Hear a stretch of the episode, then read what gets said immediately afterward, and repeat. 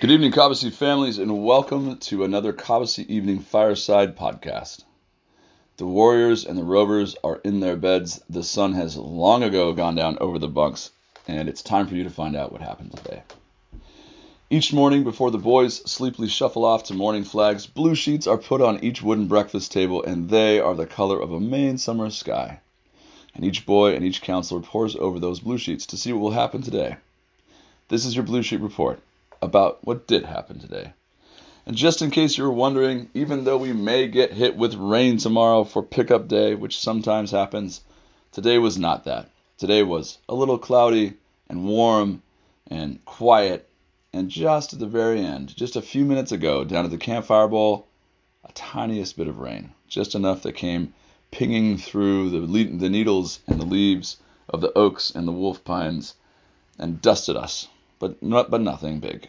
It was mostly a quiet and sometimes contemplative day, filled with with with little glimmers of fun here and there, of course, as always. But it was packing day, and that means that it was a little bit bittersweet. We woke up at a normal time this morning. We had breakfast, and then it was time to pack. And the way it works here at Cobbossee for packing day is we, is we treat the entire thing as a ritual. One counselor packs with one kid, one on one. So there's, you know, however many counselors are packing, however many counselors are in a bunk, are packing the kids in that bunk. And they are all doing this slowly this shirt goes in and these shoes carefully set against the wall of the bag and this conversation happens and that conversation happens and maybe if the little one is a little one and he's a little wiggly maybe there's uh, running around the building once and then coming back to, to packing. But with the older guys who are very capable of being stewards of their own stuff it's a much more straightforward process. It's nice to just be able to chat while we put stuff away. And just inches by inches and set of shoes by set of shoes, pile of t shirts by pile of t shirts. The messy, loud, maybe even stinky, but totally human bunks turn back into square, cube, wooden boxes. Pictures come off the walls. Duvets with the favorite sports team get folded up and put in the bags. Beds become mattresses, and corners, homes, become a place for another summer or a place for the next session. And so it is not exactly happy packing day, but it's really important. Your boys came to us out of a fugue state of COVID 19. Maybe they had it easier than others.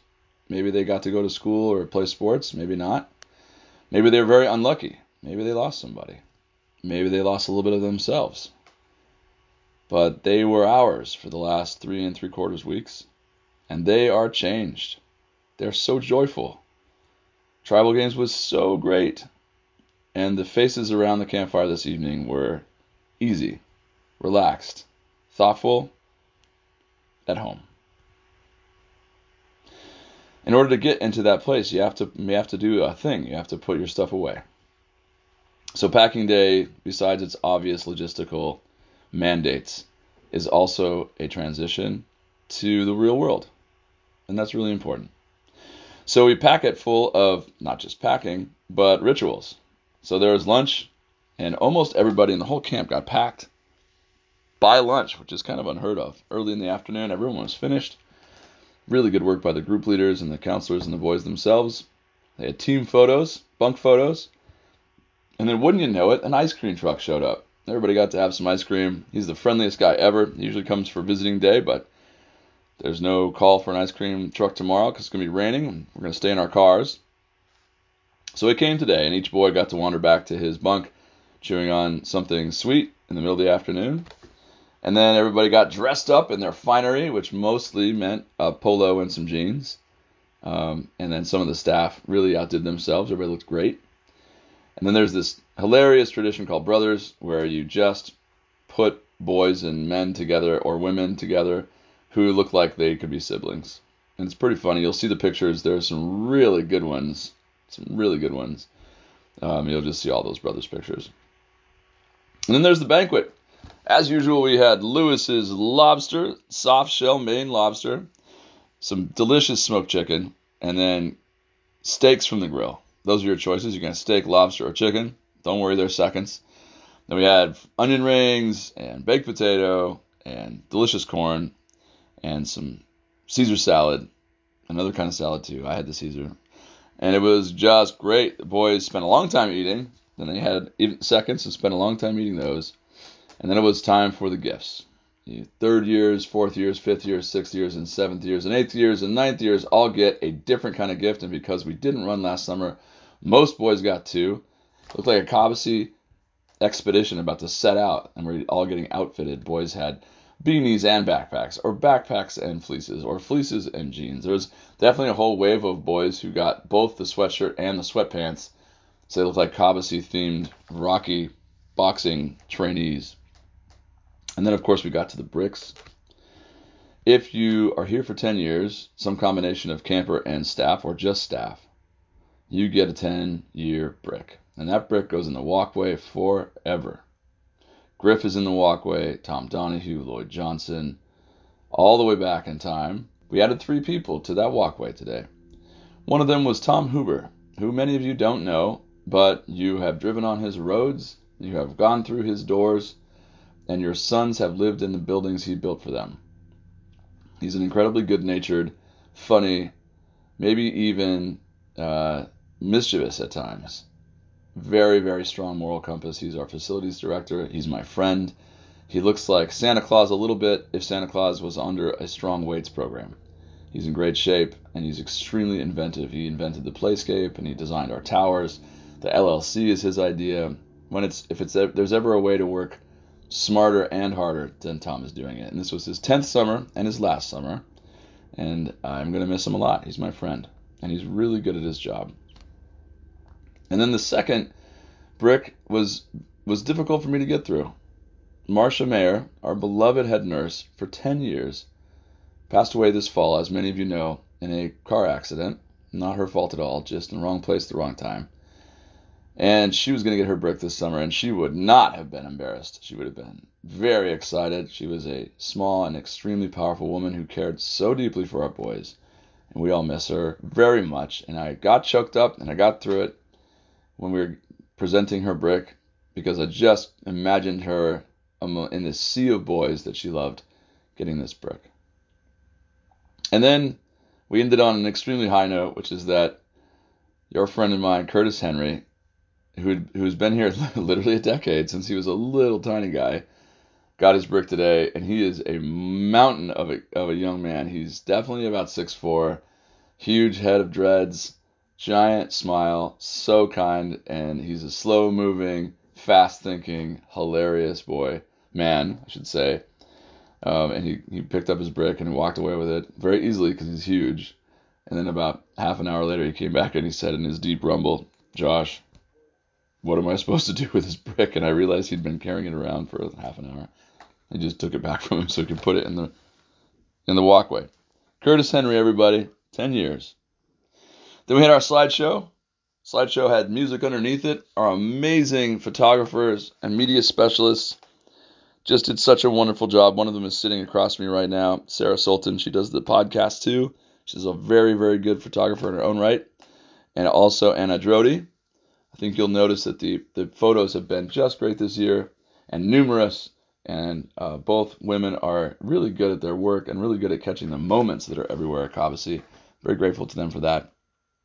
And the slideshow was awesome, and the and the music underneath uh, used the pop song versions of many of the actual tribal game songs, and so the boys were singing, chanting, and then it was time for the campfire, and it started to sprinkle a little bit. We can't put wet boys on buses tomorrow, so we scooted along with the campfire. We're definitely a little later this evening than we would have liked, um, but we had to have a campfire, and it was awesome. Each bunk presented a a wish and a memory from the summer, and then each single sachem got to do a wish and a memory themselves. Got to hear a lot about Cadillac Mountain and the pranks they pulled, and just the they did such a good job.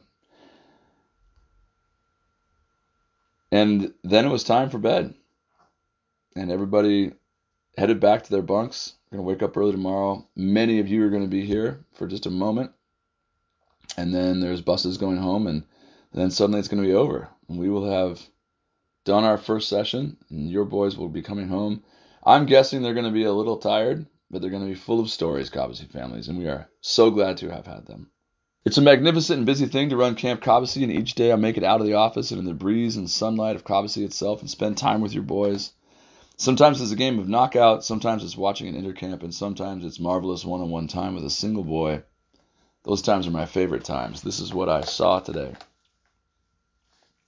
Cobbossee families, I have to just tell you about this year's Sachem. There are two sets because we didn't run last summer and we invited the 2020 Sachems back Sachem is the word we have for the oldest boys, the culture setters, the leaders of camp.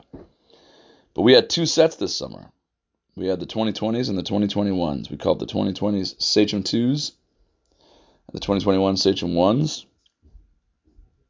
And you would have thought if you had a bunch of 15 year olds who were supposed to be the culture leaders of a camp and you dropped a bunch of 16 year olds who were supposed to be the culture leaders of a camp the previous year into the same ecosystem that you would have trouble. And Maybe even one or two times it looked like it might be headed that way, but it didn't go that way. It just didn't. These guys came here ready to share. And we have have so many new boys because we also skipped a year. So all those boys who were going to come in 2020 didn't. And now they're here. So we had more of a need for culture leaders, and we just happened to have two sets of culture leaders. And boy, did these men, these young men, put their shoulders to the wheel. They were so good in tribal games and leading up to tribal games, building excitement when we couldn't even sit in the same dining hall, getting chants going, talking to the Rovers, getting them fired up.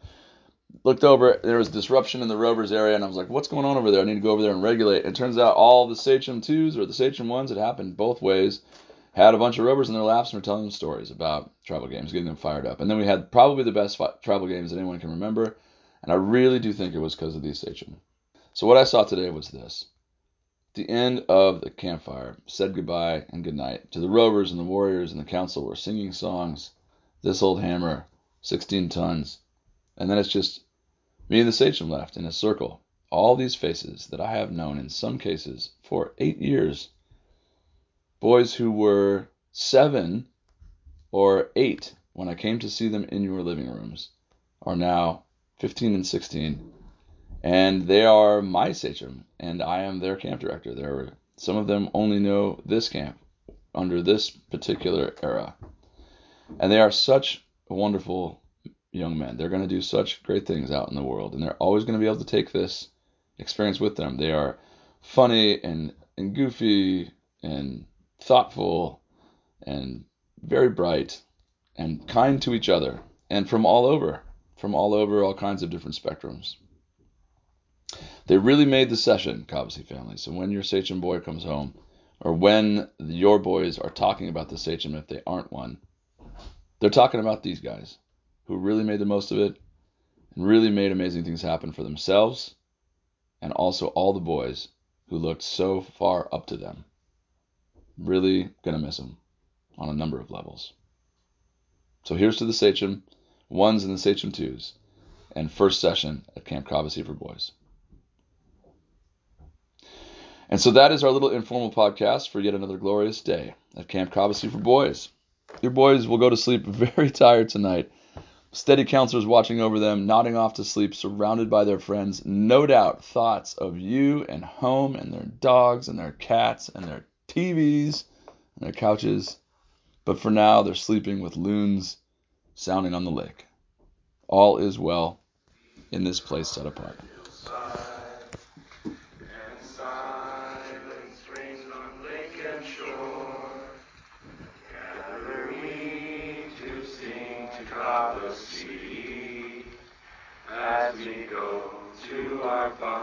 Once more.